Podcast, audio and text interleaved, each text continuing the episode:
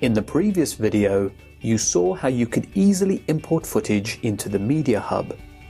Now let's have a look at dealing with files containing embedded alpha channels, and then we'll examine how to handle Photoshop files in the Media Hub. Using the file browser, I have browsed to a folder that contains a graphic file with an embedded alpha channel and a Photoshop PSD file.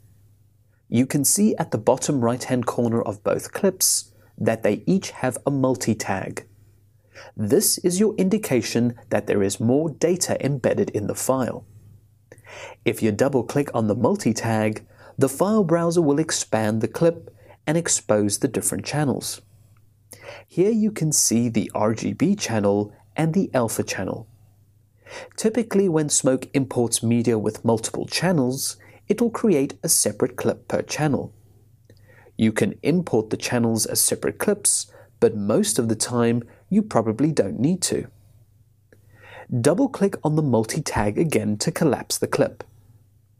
Under the General tab, there is an option called Create Multi-Channel Clip. This option is on by default, and when you drag a source with an embedded alpha channel into the media library, Smoke will create a single multi-channel clip containing the relevant channels. This means that you will always have the correct information for keying and compositing from the specific source. Now a Photoshop file is slightly different from a typical multi-channel file. It contains layering content, positioning information, and blending information. Bearing that in mind, you have two choices.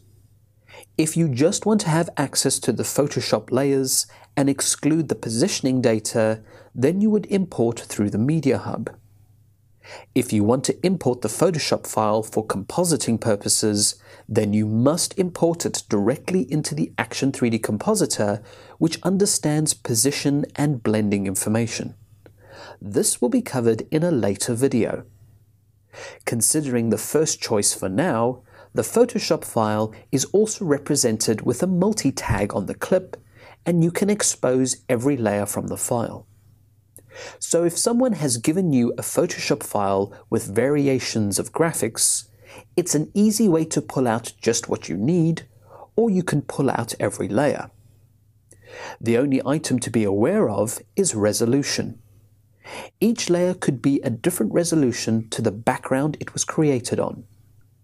Switch to the format specific options and select layer options from the pop-up menu.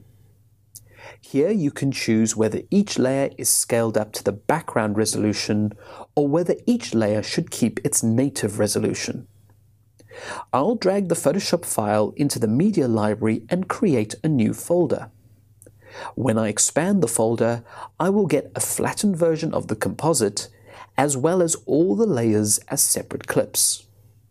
As I said, for proper compositing purposes, in a later video we will look at importing a Photoshop file directly into the Action 3D Compositor in order to retain the original composition. For those of you who wish to bring in timelines from Final Cut Pro 7, Final Cut Pro 10, Avid Media Composer or Premiere Pro, please watch the next video on interim conforming. If you want to start organizing your media for your edit in Smoke, please proceed to the video on organizing your media and sequences.